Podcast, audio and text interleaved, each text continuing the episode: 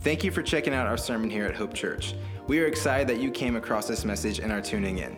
Just want to make you aware of a couple things before we get to the sermon. First, we'd love to connect with you. You can follow us on our social networks by searching at Hope Church LV. Also, be sure to check out our website, hopechurchonline.com. There you have access to other resources, information about who we are and where we're going as a church, as well as an opportunity to give to what God is doing through our church. The message you are about to watch is week 11. Today, we conclude our Pages series and ask the crucial question how does it all end and what comes next? If you've missed any messages in this series, we encourage you to go back and listen to the messages you've missed. Once again, thanks for checking out this sermon here at Hope Church. Please let us know if there's any questions you have or any way we can come alongside you and your family. Enjoy the message.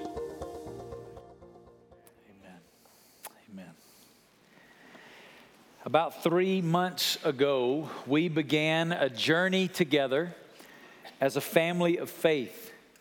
And it was a journey that was born out of a burden that our pastors developed. And part of what created this sense of burden was an article that I came across that was produced out of a survey, a study that was done of the 100 largest metropolitan areas in the United States by the American Bible Society and the Barna Research Group. And in 2017, it identified Las Vegas as tied for the fourth least Bible minded city in America. And identified our city as being a city that didn't understand or know or interact with very much the story of the Bible. So God burdened our hearts to go on a journey together as a church family. And that's been what we've been doing for the last uh, three months, 11 or 12 weeks. We have been looking at a, a series that we entitled Pages The Story of God's Love Through the Bible. Believing convictionally that from Genesis all the way to Revelation, the Bible tells one amazing story. And it's the story of God's love for you and for me. And when we began this journey together, we started by laying down the foundation that the ultimate sto- the, the ultimate purpose of the story of the Bible is the glory and honor of God. You and I are not the main characters in the story of the Bible. God himself is the main character of the Bible and it is all for his glory. As a matter of fact, we looked at a verse of scripture out of Romans chapter 11 that said this. It says for from from him and through him and to him are all things. To him be the glory forever. Amen. As you read the pages of Scripture, as we study through the story of the Bible, it becomes clearly and clear in our understanding that the ultimate story, the ultimate purpose of the story is the glory and honor of God. But as we began to walk through this together, we jumped in right at the beginning in the book of Genesis. And we spent the first several weeks digging into the book of beginnings because understanding the story of the Bible, it's critical that we understand the foundation that's laid in the book of Genesis. And Genesis taught us about the creation, it taught us about the fall, it taught us about the promise. You say, what does all that mean? It means that God made us to know Him and to love Him and to be known and loved by Him. That you were made for a purpose, and that purpose is to know God, and you only experience life to the fullest out of the overflow of a love relationship with Him. But as human beings, Genesis taught us that we sinned against God. And because of our sin, we lost the ability to have a relationship with God. The very reason we were created, we forfeited the right to enjoy that relationship because of our sin against God. But Genesis also told us that God loved us so much that even though we rejected him and sinned against him, that God made a promise that he was going to send a Savior into the world through his child, uh, his, his son Abraham. Through Abraham's line and lineage, a Savior would come into the world that would save us from our sin. Then we moved out of Genesis and we journeyed over several weekends through the rest of the Old Testament Testament. And throughout the rest of the Old Testament, God began to give us more insight into the reality of our Savior. For example, He gave us the law, and the law shows us our inability to save ourselves. The law shows us we can never measure up to God's standard on our own. The law pointed us to our need for a Savior. And through the pictures in the Old Testament, the stories, and through the prophets, God began to clarify exactly who this Messiah, this Savior, was going to be and how he was going to save us from our sin by sacrificing his own life, by giving himself up for our sin. Then we continued on and we got into the Gospels and we began to see Jesus as the fulfillment of that promise that God made all the way back in the book of Genesis. That Jesus is literally God who took on humanity and Jesus lived among us as a human being. He did what we we could not do. He perfectly fulfilled the law of God. Then Jesus offered his body on a cross as a sacrifice for our sin. He took all of your sin and all of my sin on himself, and he paid the penalty, perfectly fulfilling all that the Old Testament had told us. Jesus died for our sin.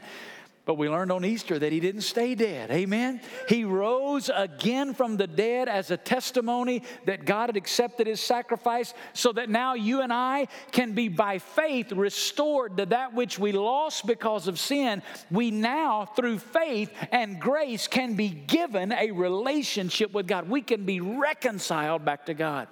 Then last weekend, Pastor Travis took us to the book of Acts. And we looked at the mission that God has now given to His church. We now have a mission to take this story and tell the story of the good news of Jesus to the peoples of the earth because God is on a mission in this world, redeeming unto Himself a kingdom that's going to be made up of every tribe, every tongue, every people, and every nation. If you get all of that, say amen. That's where we've come so far. This morning, this weekend, we bring our journey through the story of the Bible to a close.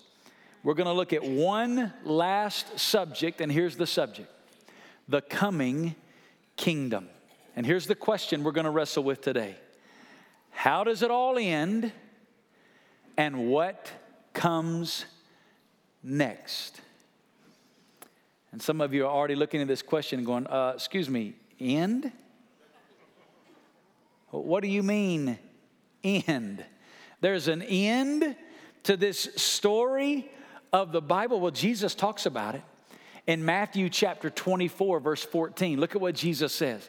Jesus says, This gospel of the kingdom What's that? That's a phrase talking about the story. It's the good news of the story of the Bible that God is redeeming unto himself through the provision of his Son a kingdom from every tribe, tongue, people, nation. Jesus said, This good news, the story of the kingdom, is going to be preached in the whole world as a testimony to all the nations. But then look what it says next. And then the what? End will come. The end of what?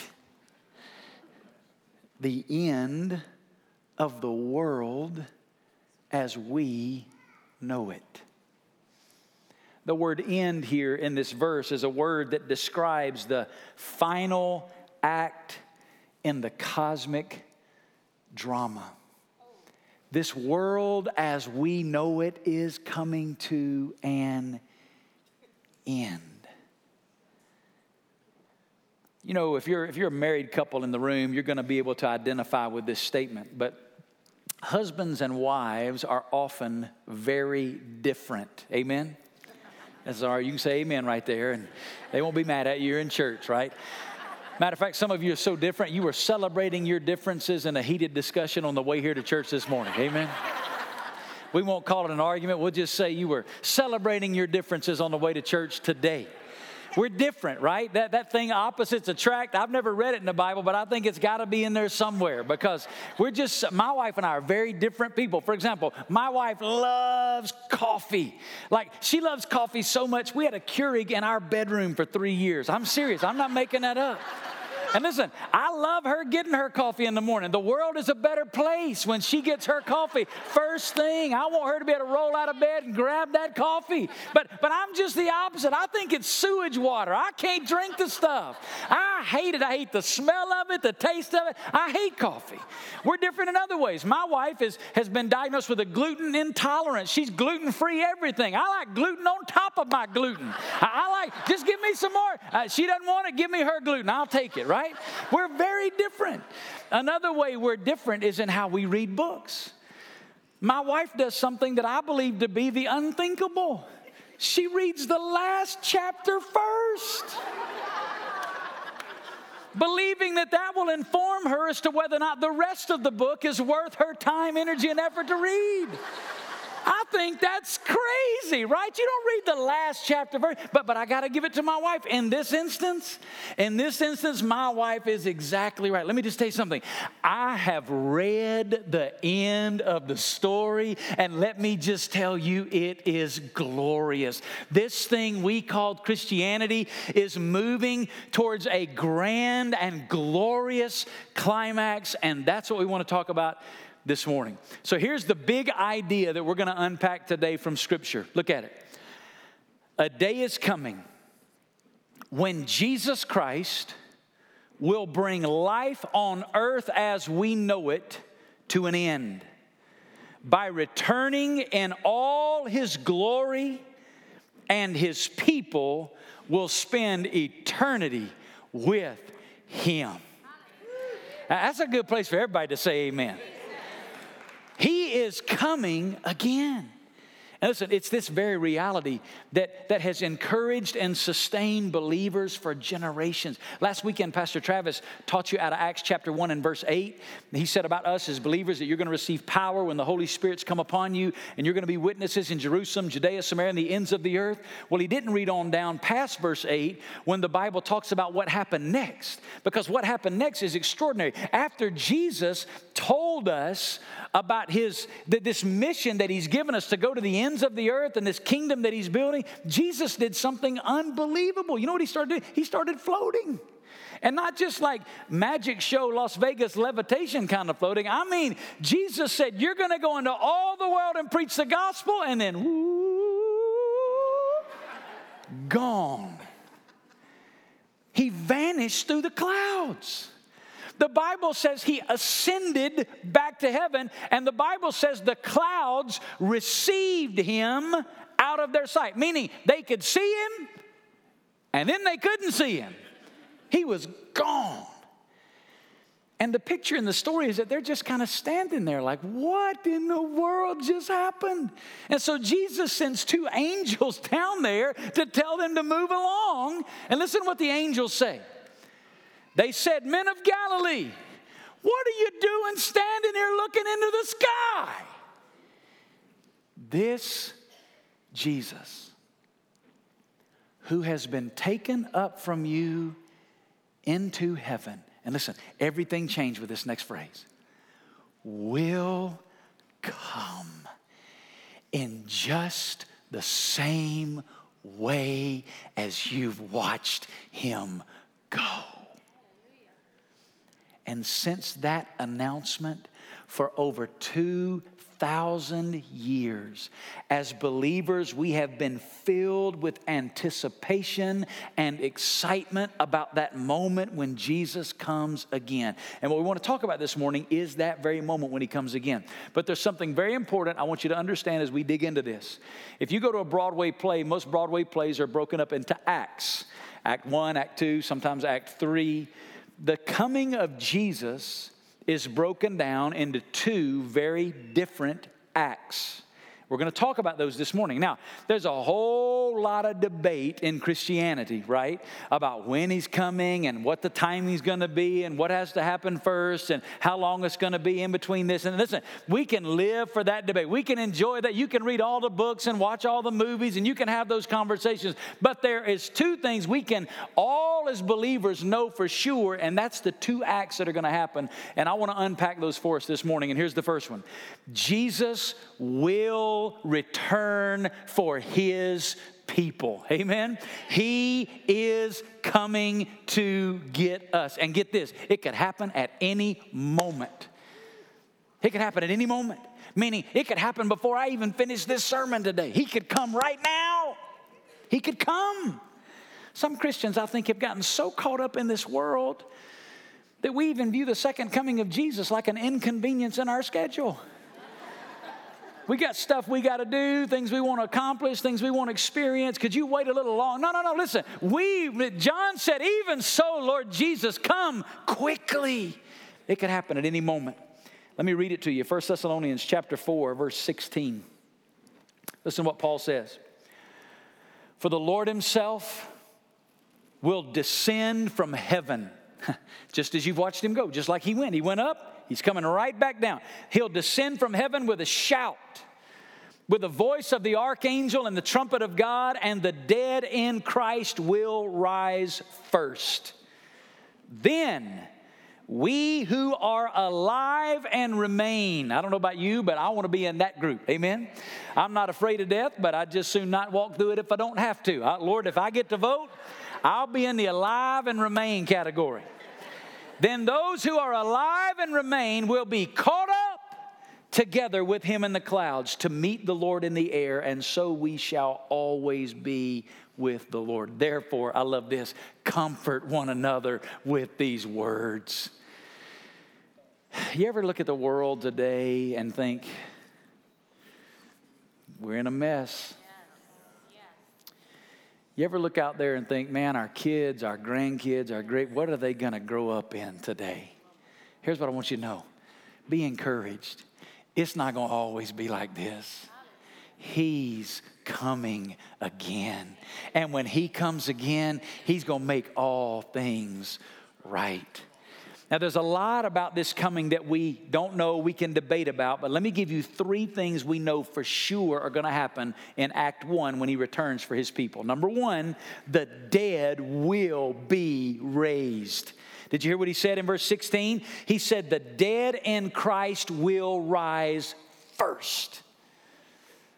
One of the most difficult aspects of my job is walking with people through the reality of death. You know, when you go to seminary studying to be a pastor, they don't give you a magic wand or magic words that take the pain and the sting out of death in those moments when you're walking with families. All of us in the room, but for sure every pastor in the room, has walked through the reality of death, what the Bible calls the valley of the shadow of death, more times than we ever wanted to go through in our life. When I planted, when God called our family here to be involved in planting Hope Church, when you plant the church, you don't think about funerals. It's just not something that's on the forefront of your mind. But the reality is, as you birth a church, funerals become a reality and a part of that. Some of the very people that God gave us early on that helped found this fellowship have now gone home to be with the Lord. I'll never forget Lowell and Edna Thomas. Some of you in the room that have been with us a long time, you, you remember Lowell and Edna. When God first brought us here, we were all young guys in our mid to late 20s to plant this church. And we thought, man, we're going to reach all these young families. The first couple God gave us, Lowell and Edna Thomas, in their 70s. And some of you, most of you, never heard of them and don't know them, but you need to know something. Their fingerprints are all over the ministry of this fellowship. If God's blessing you through this church, God's blessing you through the ministry of people like Lowell and Edna Thomas. A few years ago, their health started declining. They moved back to California to be with family. And a couple years ago, Lowell went home to be with the Lord. He's now with Jesus.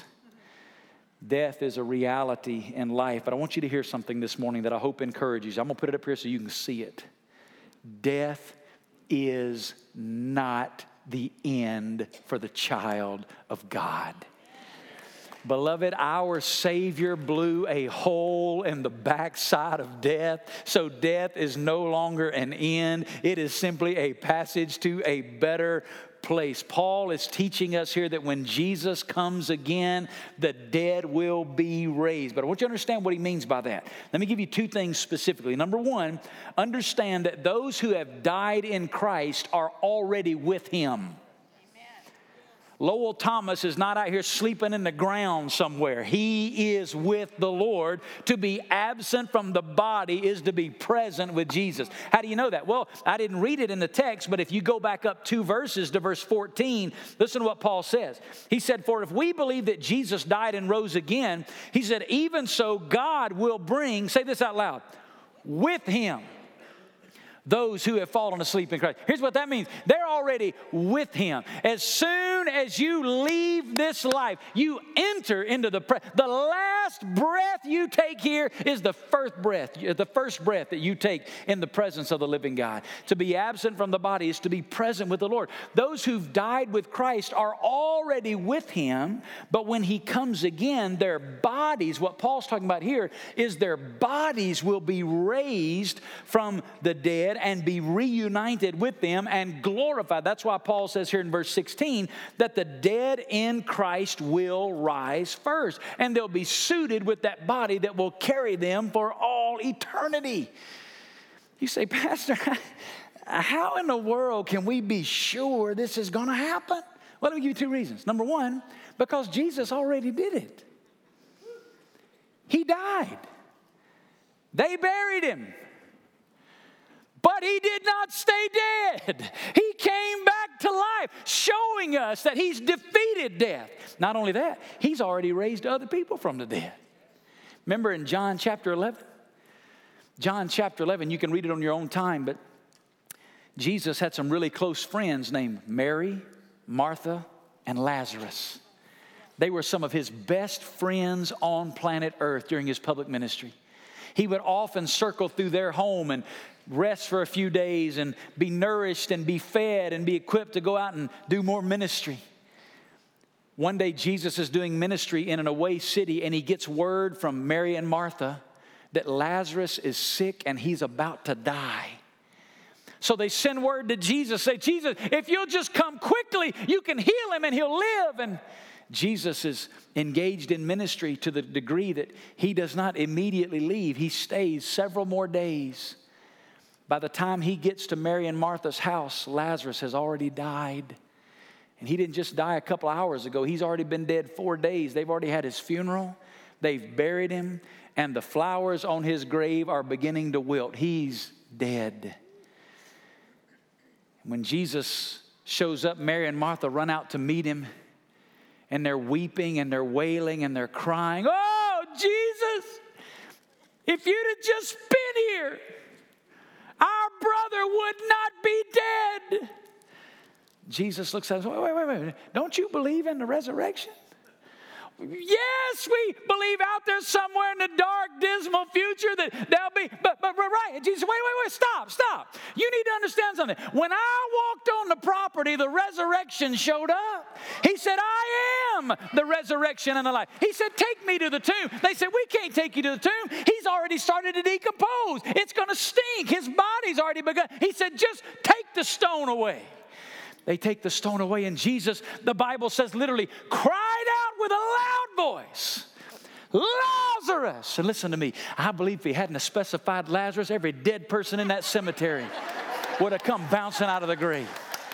Lazarus, come forth. And as soon as he said the words, Lazarus comes bouncing out of that grave alive as if he'd never been sick at all. Listen what we read a moment ago. Paul says when he comes at this first act to get his people, the Bible says he's coming with a shout. What is that shout? On that day, it's not going to be Lazarus, it's going to be all my children. Rise because I have come for you. Death is not an end uh, the, for, for the believer. All the dead in Christ will be raised. Here's the second thing we know for sure we will all be changed. Turn over to 1 Corinthians chapter 15. 1 Corinthians chapter 15, Paul picks up this idea that he's writing about in Thessalonians. Listen what he says Behold, I tell you a mystery.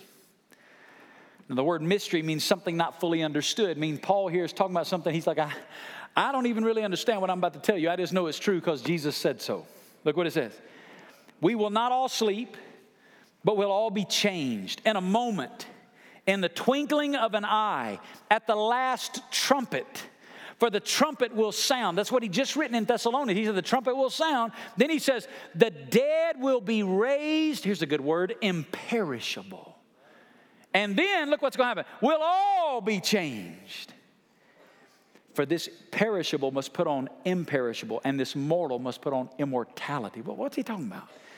The word perishable is a word that means decaying, deteriorating, wearing out.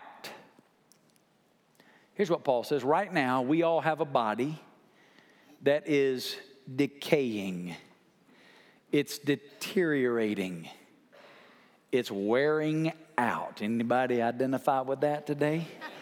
The eyes don't see like they used to see, the legs don't run like they used to run. Eternity, Pastor, I'm not sure my body's going to carry me through this life, much left the life to come. No, what is that? It's a perishable body. It's a part of the result of the curse of sin. God didn't make us to live temporarily, but because of sin in the world, now our bodies have been affected so that every day our bodies are decaying and deteriorating until they're buried in the ground. But Paul says when Jesus comes again, this perishable body is going to be changed. It means to be transformed for the better, and it's going to be changed into an imperishable. The word imperishable means undying, incorruptible, not not decaying. God's going to equip us with a body that allow us to live forever and forever and forever in His presence.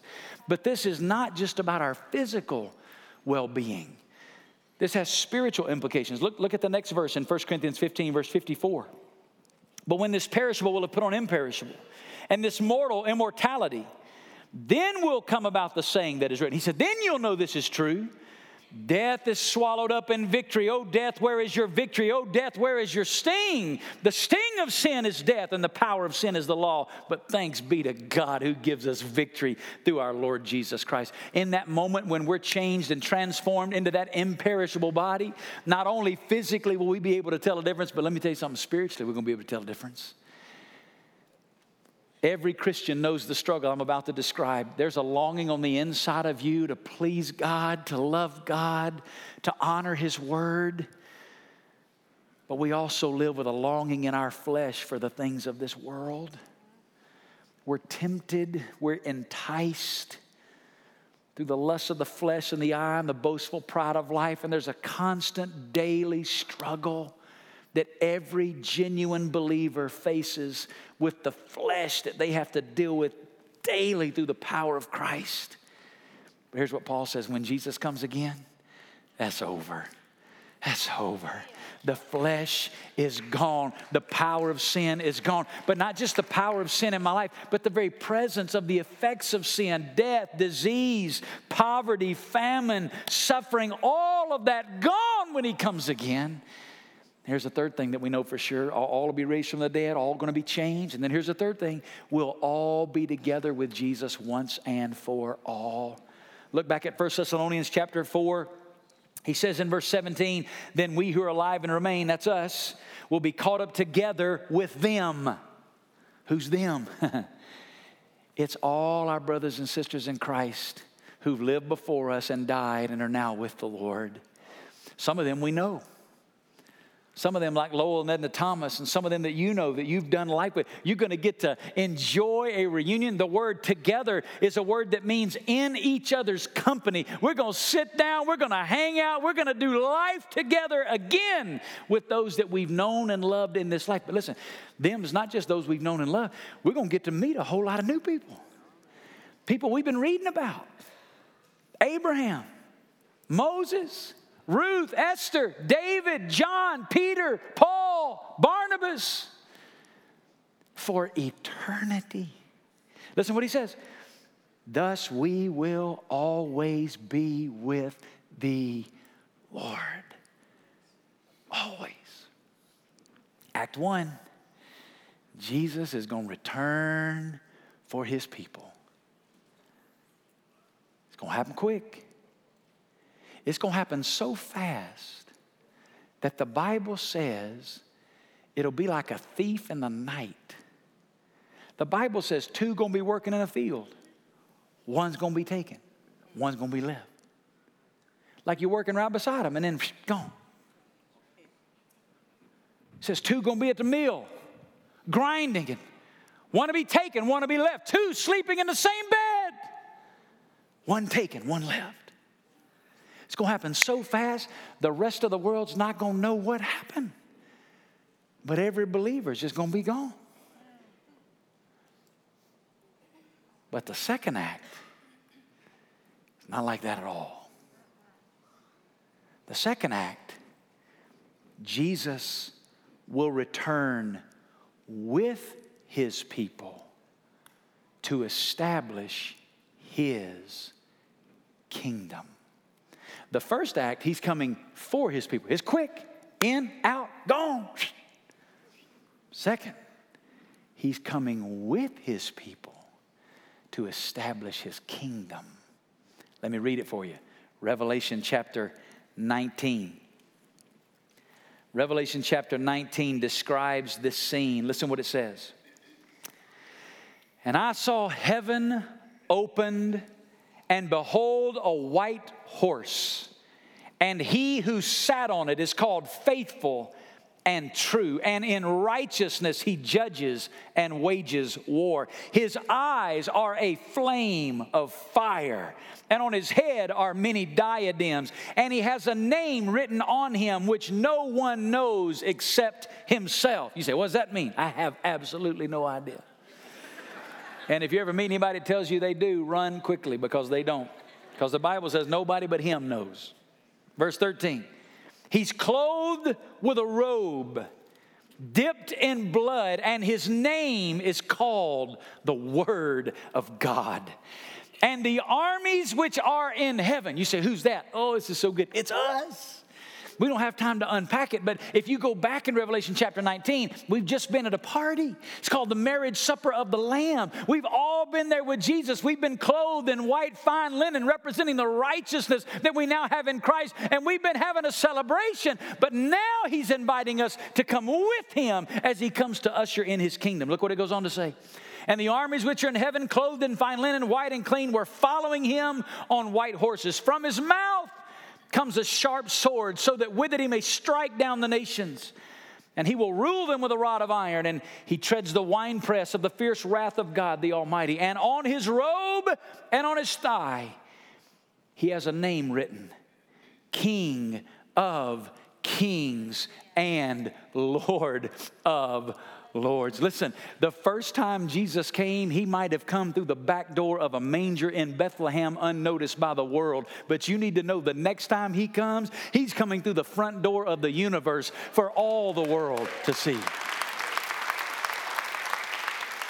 That's why the Bible here tells us that, that all the world's to see it.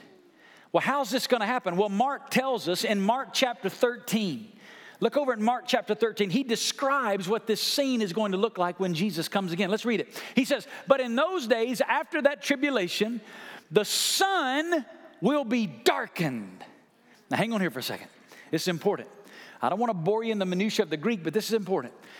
This, this, this verb is in the passive voice, and that's important. Here's why. If something's in the passive voice, it means the subject, the sun, is receiving the action, not doing the action. Here's what that means the sun is not just going to cease to shine, it's not just going to fizzle out someday. This means somebody's going to turn it off. Well, who's going to turn off the sun? Probably the same one who turned it on. In Genesis chapter 1 and verse 3, the Bible says, God said, Let there be light. And the light of the world came on. And the Bible says, when He comes again, He's going to turn off the sun. Here's what's interesting. Before we even figured this out scientifically, the Bible says, And the moon will not give its light. Meaning this nobody had to turn the moon off. When you turn the sun off, the moon just stopped shining. Now, we know today scientifically that that's a fact because the moon simply reflects the light of the sun. They didn't know that back then.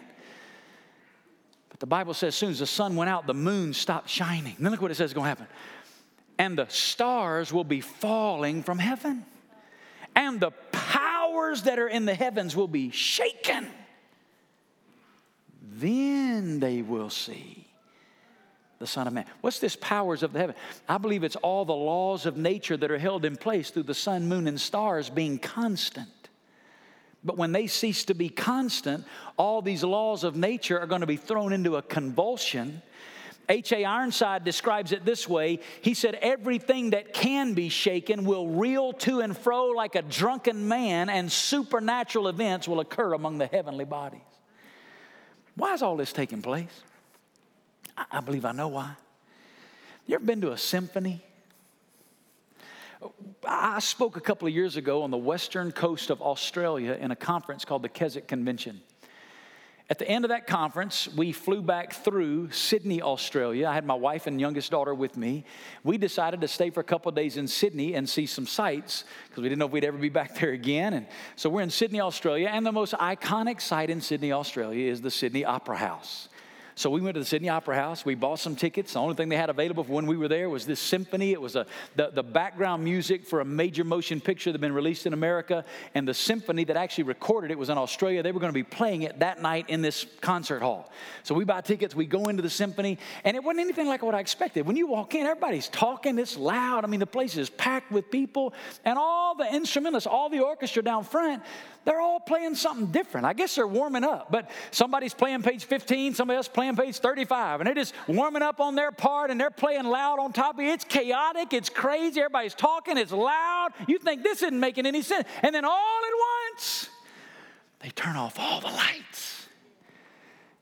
It's dark, and there's not a sound.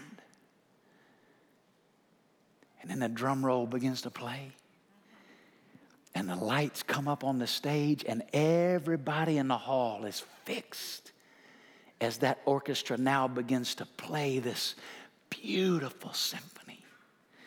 You know what I think is happening in Mark, Mark 13? I think God is turning off the lights of the universe and fixing all of our attention as the glorious light of the Son of God breaks through the clouds, ushering in his coming kingdom.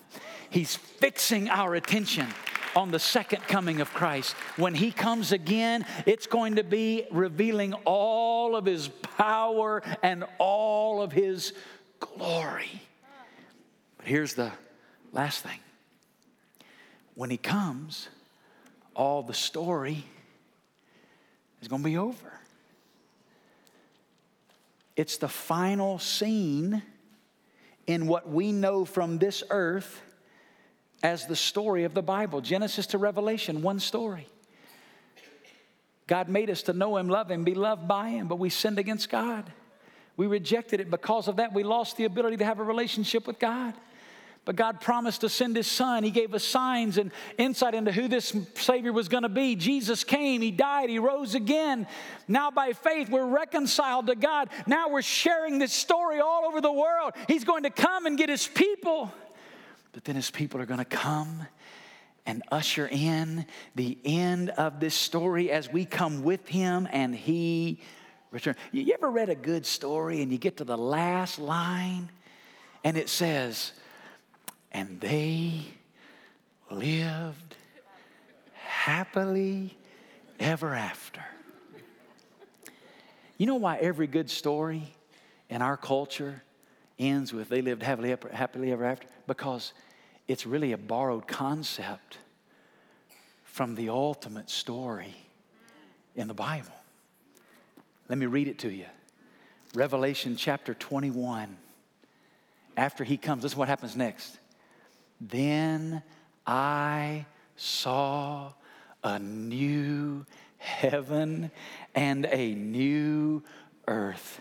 For the first heaven and the first earth passed away, and there's no longer any sea. And I saw the holy city, New Jerusalem, coming down out of heaven from God, made ready as a bride adorned for her husband.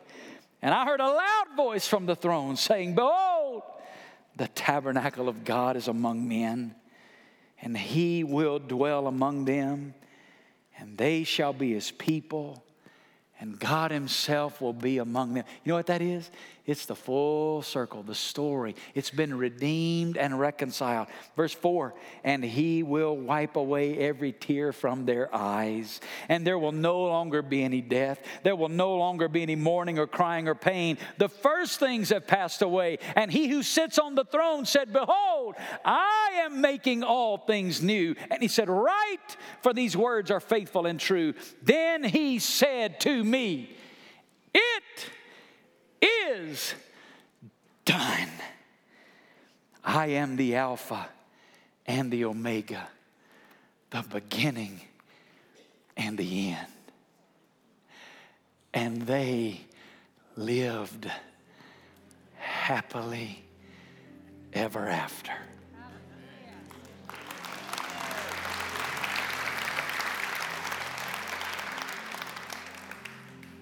As true as that is for his people, it's not happily ever after for everybody. Everybody will spend eternity somewhere with him or apart from him. It's why in John 3, when we read the summary of the story, John 3 says, For God so loved the world that he gave his only begotten Son, that whoever believes in him shall not perish. See, there's an eternal perishing apart from God or an eternal life in the presence of God.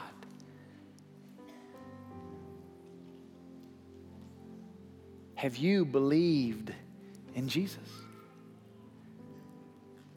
And that, my friends, is the story of the Bible.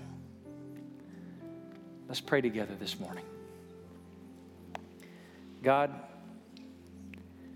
I pray as only your spirit can in this moment that you would speak into our lives from your word in a way that brings response, worship, conviction, repentance. As we sit here quietly before the Lord, we have an opportunity to respond to what we've heard from God today and the response is going to be different based on who you are and where you are on your journey with Christ. For some of you, you're already a Christian, you're already a believer, and today this word is encouraging for you, but it also ought to bring some burden. Maybe the way some of you need to respond today as Christians is you need to come and get in one of these altars and you need to pray by name for people you know, you work with, that are relatives or neighbors that are lost. That if Christ were to return today, they'd be lost for eternity. Maybe you just want to come and get in one of these altars and just cry out to God for their salvation by name. Maybe you want to come and pray on behalf of our city where so many people are lost and don't know God, that need Him. You want to come and just beg God to move in a saving way in our city. Maybe you want to come and pray for the unreached peoples of the world people groups that have never heard yet the story. And you want to beg God for their salvation. Maybe you're here and you're a Christian and there's something in your job or your health or your family and you just want one of our pastors to pray over you. Our pastors are here at the front. You just come. We'd be honored to pray with you and over you and for you. But if you're here today and you're not a Christian, Everything that I've shared with you this morning is straight out of the Bible. It's not my idea, straight out of the Bible. It's what the Bible, I read it to you, straight out of the Bible. It's going to happen. The question for you is what are you going to do with Jesus today? Are you going to, by faith, receive Jesus as your Lord and Savior? It's the forgiveness of your sins. Are you going to reject Jesus? Our prayer for you today is that you feel the conviction of the Holy Spirit of God to run to Jesus. And when we stand in just a moment to sing this powerful song of worship that celebrates what we've been talking about, if you don't know Jesus today, you don't know for sure that if he were to come today, you'd spend eternity with him. I want to invite you to slip out from where you're going to be standing, come to one of these pastors at the front. And here's all you have to say just say, I need Jesus and we'll have somebody sit down with you and open a Bible and show you how you can begin a relationship with God. All you got to do is come. Just come. Just come. if the Spirit of God is prompting you, if you're sensing, hey, that's for me, that's the Spirit of God calling you, just come, just come, just come. Lord, have your way in this moment. It's in the name of Jesus we pray. Let's stand.